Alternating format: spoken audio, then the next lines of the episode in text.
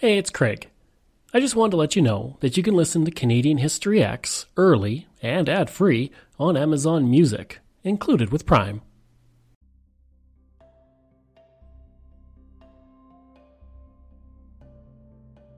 Greetings and welcome to another episode of Canadian History Ehx. Before I continue, if you'd like to support the podcast, I encourage you to go to patreon.com slash CanadaEhx. That's EHX. You can support the podcast through a variety of different tiers, and every dollar that you help us with helps keep the podcast going. Parliament Hill is a symbol of Canada. It is found on our money, and it is easily recognizable to nearly every Canadian.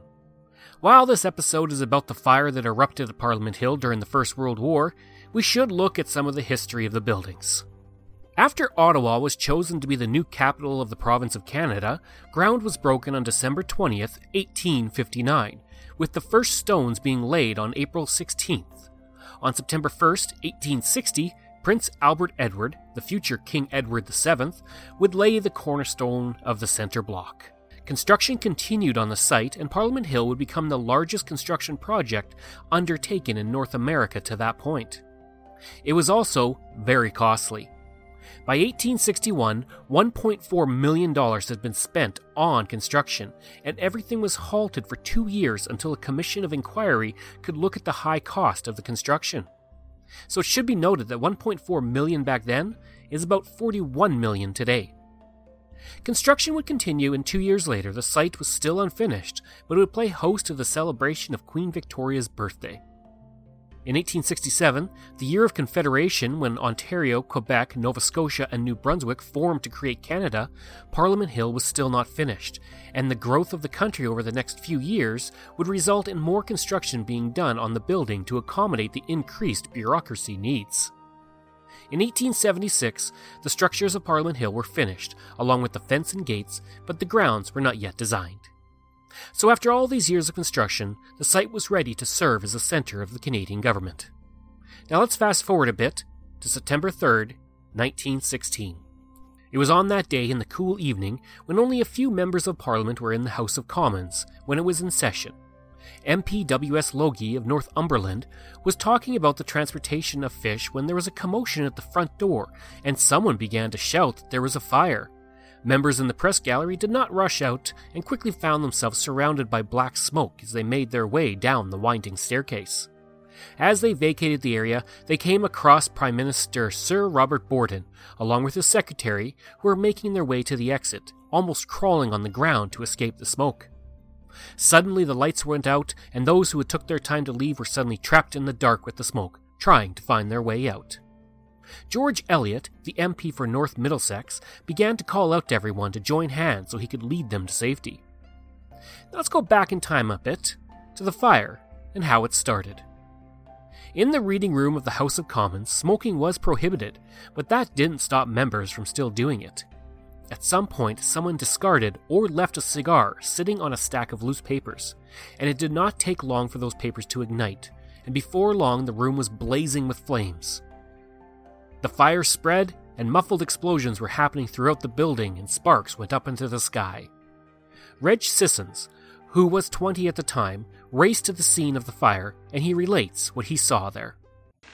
I was working on Metcalfe Street, corner of Valkyrie, and um, uh, we, I think we heard the alarm. I think it was box 26, just up by the Rideau Club on Wellington Street. Then, of course, we heard the fire reels. And uh, some of the boys working with me went up the hill. Uh, we were not all the way up there when the fire seemed to be subsiding. We thought it was just a flash fire and was all out. All of a sudden, this, this, you could hear the explosion and the window seemed to blow out and then the flame shot out of the east end. That's where the fire was concentrated at the time. And it burned, it was out of control then from then on.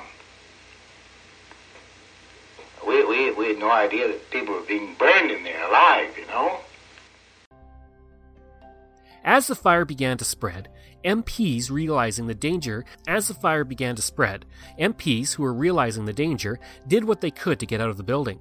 Thomas McNutt and Dr. Cash, both MPs from Saskatchewan, were using the toilet when the fire broke out.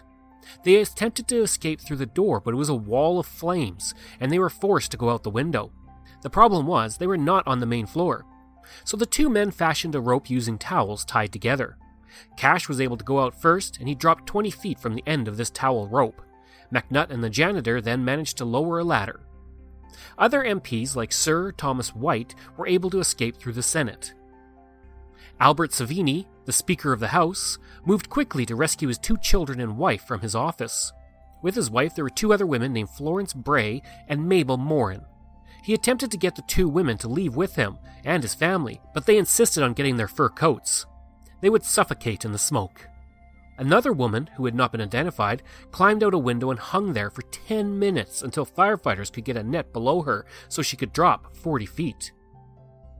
The Minister of Agriculture, Martin Burrell, would suffer burns to his hands and his face, and Prime Minister Robert Borden would run out into the cold night without his hat or coat, assisted by his 15 year old page.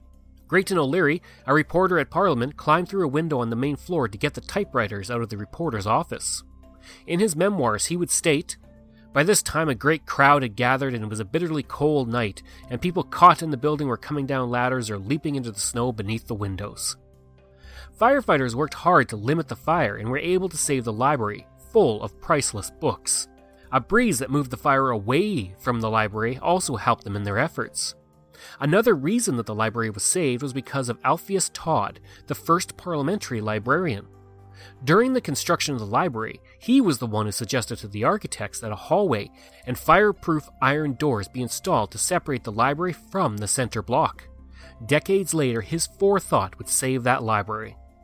Another person who deserves thanks is library clerk Michael McCormick, who ordered the iron doors to be shut when he realized the fire was raging. Also saved was a large painting of Queen Victoria that hung in the Senate foyer, which was cut out of the frame on the night of the fire by quick thinking staff. Something that was not saved was the historic mace used in the House of Commons as a symbol of their authority. It had been acquired in 1845 and used by the province of Canada before Confederation. A wooden mace was used temporarily after the fire until a new mace was made. Just before 10 p.m., the tower at Parliament Hill was engulfed in flames. At 10 p.m., the tower rang its bells, and did so again at 11 p.m. Before the clock could strike midnight, though, the massive bell crashed through the tower to the bottom. At 1:21 a.m., the tower crumbled into smoldering dust. As Charles Bishop of the Ottawa Citizen reported, the grand old tower put up a magnificent fight for survival, standing while the supports seemed to have burned away. It sent a solid pillow of twisting, billowing gold up into the winter night, Finally, it came down, crashing into the concourse in front of it, and with it carrying the huge old clock, which had stayed illuminated and kept on striking to the last. Carlton Dunny, a firefighter who was there the night Parliament burned down, relates what he saw. I recollect this time, 50 years ago, it's, I was uh, having a game of pool when the alarm came in. After we after the box had completed its striking, we put on our clothes and responded, which didn't excite us very much because we'd had uh, three, four calls up there, which proved to be false at, on the same night of each week, about the same time, to when we come to the corner of Wellington and Bank. You just look up into the sky, you could see the reflection then, quite plain, which appeared to me to be in the back portion of the building.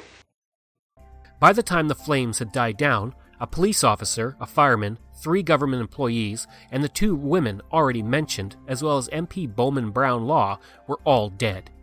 It did not take long for Canadians to start passing the blame either. Since it was the First World War, the blame immediately went to the Germans and a terrorist plot to destroy Parliament Hill. Newspapers began to state that spies were in Canada attempting to burn down our iconic buildings. Police began to round up anyone with a German sounding name in the city, and things were not helped by the local fire chief who insisted that the fire had been set and set well. Witnesses began to state that they had seen suspicious looking foreigners in the area, one individual who was caught up in this hysteria was Charles Sloaney. He was born in Belgium and was in Canada at the time when he was arrested in Windsor. He was accused of being part of the gang that apparently set the fire. The Ottawa Citizen reported that he spoke with a foreign accent and that his Belgian passport was believed to be a clever forgery. So, what was the evidence against this poor man? Well, he had a postcard of the apartment buildings that he was carrying at the time he was arrested. Thankfully, he was released without charges. A royal commission was put together to find out what caused the fire, and they found no evidence of a conspiracy. They did place blame on those people who smoked cigars in the reading room, and the commission concluded that a system of ventilation, combined with far too much varnishing and the use of the driest form of pine, with many loose newspapers around, created the perfect storm for a fire to rage. While the Parliament buildings were repaired, the Library and House of Commons would convene in Victoria Memorial Museum. On hand was Sir Wilfrid Laurier, and the Ottawa Journal would report on his speech at the temporary House of Commons the day after the disaster. At one time, Sir Wilfrid's voice faltered and entirely broke. The veteran white haired statesman, whose eloquence re echoed through the halls of the Commons in ruins, was overcome with a depth of feeling.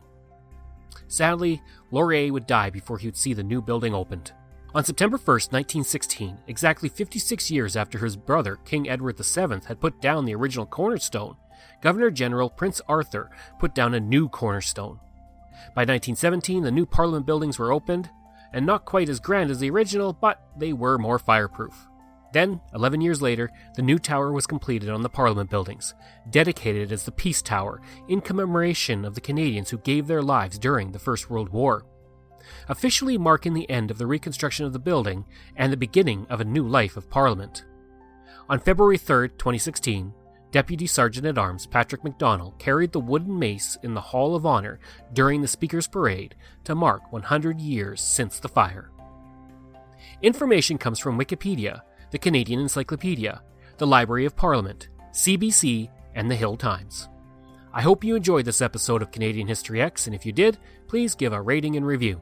You can support the podcast by going to Patreon at patreon.com slash CanadaEhx. And you can also email me any questions you have at CanadianHistoryEhx at gmail.com. Thanks, and we'll see you again next time.